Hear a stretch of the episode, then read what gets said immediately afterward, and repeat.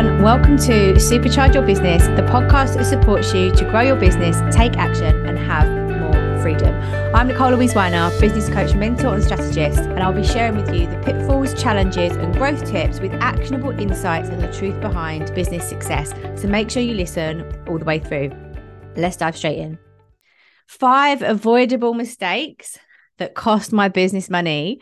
And I'm sharing this with you today so that you don't have to make the same mistakes and that so you don't have to invest, spend, and waste money on things that just aren't going to get you results. So, we're going to cover five key things, which I'm going to delve into with you now. So, when you run a business, there is so much to juggle and to think about. And I really wish that I had had someone at the beginning of my journey who could have helped me to shortcut some of these really expensive mistakes that were holding me back. I'm going to share some of those lessons with you today so that you don't have to make the same mistakes that I did. And I love sharing all of my knowledge and my experience. And I'd love to hear on Instagram what resonates most with you after listening. So, the first thing is about mindset. So, when I first started in my business journey, despite having years of experience with psychology and understanding human behavior, I thought, oh, surely if you focus on mindset and work on yourself, how's this really going to help you? How's this really going to hold you back? Right. One of the two. Now, for me, one of the big things around mindset was around visibility. So I had been bullied for so much of my childhood and into some of my adult life. So I had this massive fear of being judged, and it really stopped me showing up. What's everyone else going to think of this? What are people going to say? And that really held me back. And I had to do a lot of work on myself so that I can show up in the way that you see me now. The second part of this mindset piece is around boundaries. So being really, really clear on what you are and aren't available for. And we were talking about this in one of the previous episodes, looking at what those boundaries are, what are your non negotiables, and communicating them. For me, I was still trying to do everything for everyone else when I first set my business up. If you know anything about my story, you'll know like I was looking after my nan full time for two years, who, bless her, has dementia and it was deteriorating. It was getting a lot worse. After two years of doing that and finally asking for a bit more help, she went into a care home and I hit burnout. I was absolutely exhausted. So, those boundaries are really key when you're having to dedicate time, space, and money on investing in yourself and making sure that you're really giving this business everything that you can. Boundaries are really key.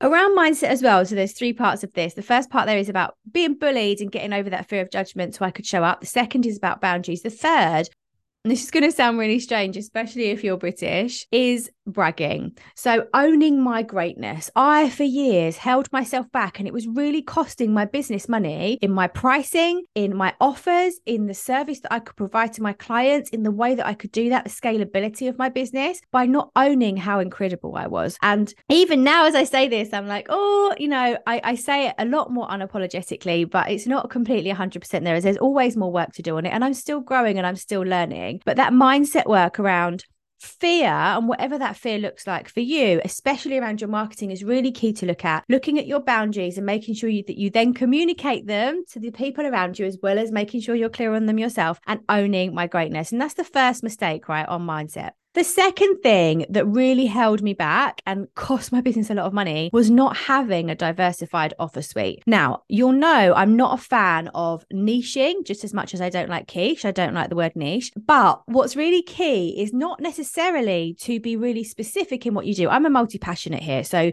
this is coming from my experience, right? But you will know that the average millionaire has seven income streams, right? So, making sure that you have different ways to earn money and to make sales is really key. And have ways for people to access you at different stages of the customer journey which helps with your retention strategy, which is so key. It's five times more expensive to acquire a new client than to retain an existing one. And that's just mind blowing in terms of, of figures and stats. So, diversifying offers sooner. I wish I'd done this. And now I have multiple ways for my clients to work with me. So, inside my membership, inside my masterminds, which are more in depth, my in person retreats. I have some downloadable products. There's lots of different ways that people can access me and work and work with me depending on where they are in their journey, and also allowing people to continue to work with me after one experience comes to an end because the the the work that we do on ourselves and on our business and the growth that it can have is endless so making sure that your offers specific to your audience and your strengths and your talents and where you want to be have diversity so that it's not costing you lots of money. The other thing around that part is here, you may have heard of this saying, like about leaving money on the table. So if you don't do this, if you don't have a diverse way for your clients to reach you, and by the way, I'm not saying you have to have 5, 10, 20 ways people to work with you, um, and it's definitely easier as you're more experienced to add more in, it's really leaving money on the table because if you don't give people that option, somebody else will. And having that diversity is really key to that. The third thing, the third mistake is around marketing. And this can be applied actually to so much else of what you do. So, the thing I'm going to share with you here is about nailing it first, then scaling it. We're all obsessed with this like scaling, growth, what's the next stage? But really, you need to get really good at something first before you can scale it, right? You need to have, for example, strong business foundations. You need to understand your marketing message. You need to know your audience. You need to be able to know how to sell. You need to know these things well, and then you can scale it from there. So, my advice to you based on this costly mistake that I made at the beginning, actually, I tried to be everywhere in terms of my marketing. When I first, when I had my first business, I was spreading myself really thin and it was quite overwhelming. So I, I set up a LinkedIn account, a Twitter account, a Facebook account, an Instagram account. When I had no idea how to market myself, what to say, how to do that, what, how the platforms work, what to say. And honestly like i've never liked twitter. I hated twitter. I used to have an account to go and like complain to companies that weren't doing things very well but i didn't know how to talk to people and i still don't want to know how to talk to people in really short form content. Twitter's really limiting for me. So making sure that you nail what you are good at and for me that's long form content speaking like i am to you now and videos as well so making sure that you are nailing first what you're really good at and this also sends your brain signals that it's safe to keep trying new things because you try it once, you enjoy it, you like it, and then you do it again, rather than spreading yourself so thinly and trying to be everywhere because maybe that you're looking at somebody else. Maybe you're following me and you're thinking, oh, well, she's got a podcast, she's on Instagram, she's on LinkedIn, she's on Facebook, she's doing all these things, she's got an email list. Yes, but this has taken time. So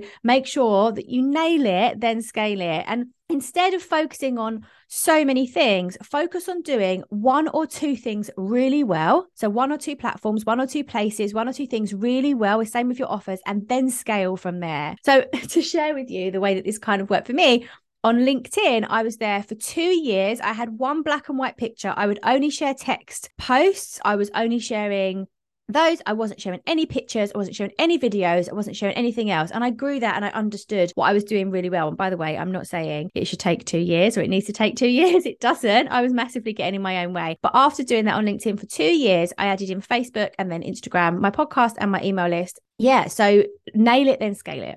So the first three things there are mindset work, diversity in your office suite, nailing it, then scaling it.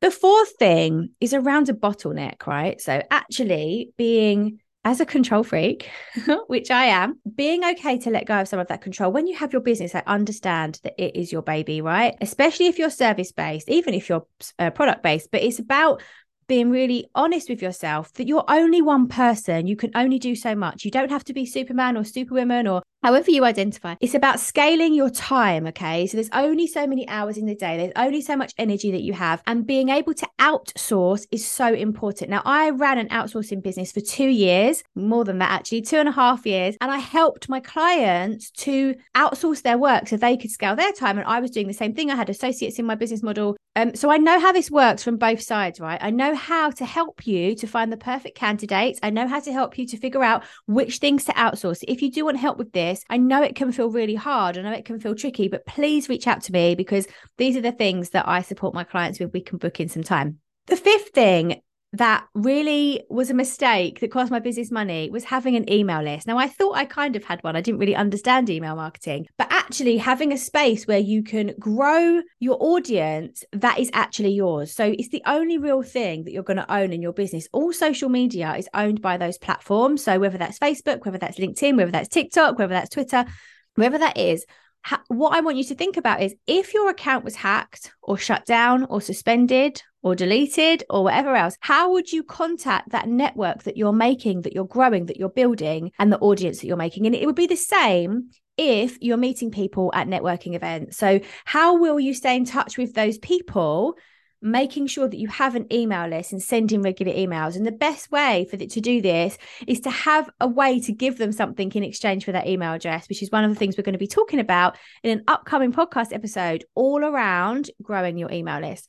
The last thing is a bit of a bonus here is about investing in someone that will share openly with you. I definitely at the beginning made investments into courses or things that were really specific and helping me to understand things that actually held me back because what I needed as a multi passionate, as somebody whose mind moves very quickly, was to have lots of ways to access information. And taking courses or working with somebody who was only helping me with that one thing was really limiting. So now what i do with all of my clients despite stage of business wherever you're at in my masterminds my membership in my one-to-ones at my in-person retreats we really work on making sure you're supported from where you're at and what you need because joining courses for me was really holding me back because i wasn't like everybody else in the room. I wasn't at the same stage. I didn't need some of the stuff that was in there. So investing in someone that will share openly with you Masterminds are brilliant for this, and I love my masterminds. But email me for info if you want to know how to join the next mastermind or the next retreat, or book a call with me to talk about what would be a good